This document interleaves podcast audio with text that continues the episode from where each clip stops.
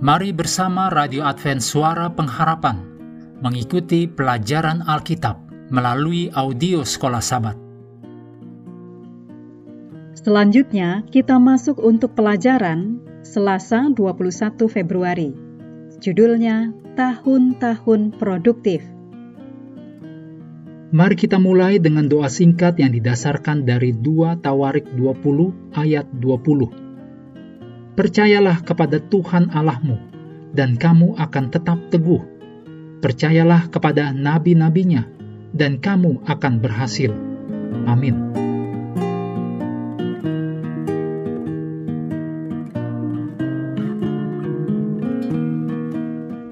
Sebagaimana yang telah kita lihat, Allah merencanakan bagi manusia untuk bekerja dalam satu kapasitas atau lainnya Bagian hidup kita ini, yaitu tahun-tahun kerja, biasanya sekitar 40 tahun lamanya. Bagi banyak orang, ini adalah waktu ketika anak-anak dibesarkan dan dididik, dan ketika rumah dan pembelian-pembelian besar lainnya dituntut.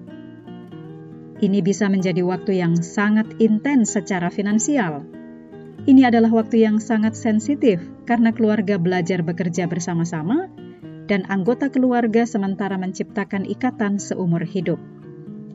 Tekanan keuangan dapat mencelakakan keluarga pada titik ini, dan sering kali demikian.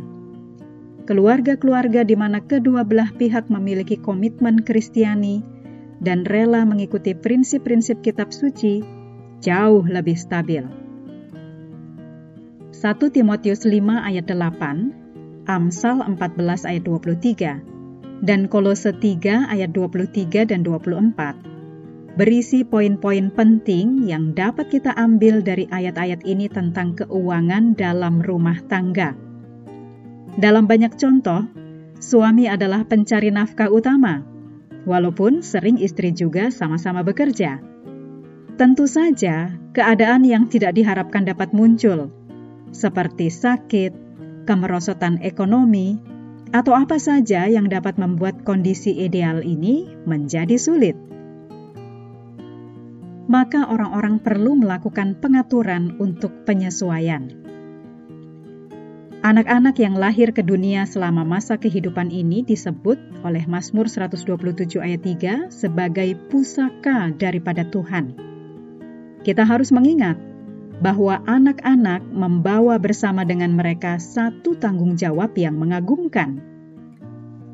Tujuan dari para orang tua Kristen adalah untuk melatih anak-anak mereka menjadi orang dewasa yang mandiri dalam kehidupan sekarang dan melayakkan mereka untuk kehidupan yang akan datang. Berikut ini ada tiga poin untuk menolong orang tua. Yang pertama, menyediakan sebuah lingkungan keluarga Kristen Hal ini mencakup kebaktian keluarga yang menarik dan teratur, kehadiran di gereja dan acara sekolah sahabat yang teratur, dan kesetiaan dalam persepuluhan dan persembahan.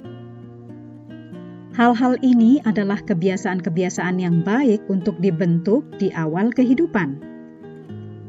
Yang kedua, ajarkan anak-anak untuk rela bekerja dan berikan penghargaan untuk itu anak-anak akan mendapati bahwa kerajinan dan integritas dalam pekerjaan selalu diperhatikan, dihargai, dan diberi penghargaan. Mereka akan belajar bahwa uang kita dapatkan sebagai hasil dari memberikan waktu bagi orang lain dengan melakukan tugas-tugas yang berharga bagi mereka. Yang ketiga, tolong anak-anak dengan memberikan pendidikan yang baik sekarang ini pendidikan itu mahal, teristimewa pendidikan Kristen sekolah swasta. Tetapi bagi orang tua dengan rencana-rencana bagi anak-anak mereka yang bukan hanya untuk kehidupan sekarang ini, tetapi untuk kehidupan mendatang, sangatlah sepadan dengan biayanya. Tentu saja, apa pun yang orang tua lakukan, tidak seorang pun memiliki kepastian tentang arah yang anak-anak ini akan tuju jadi penting bagi para orang tua untuk tidak mempersalahkan diri sendiri karena pilihan salah yang mungkin dibuat anak-anak pada masa mereka sudah lebih besar.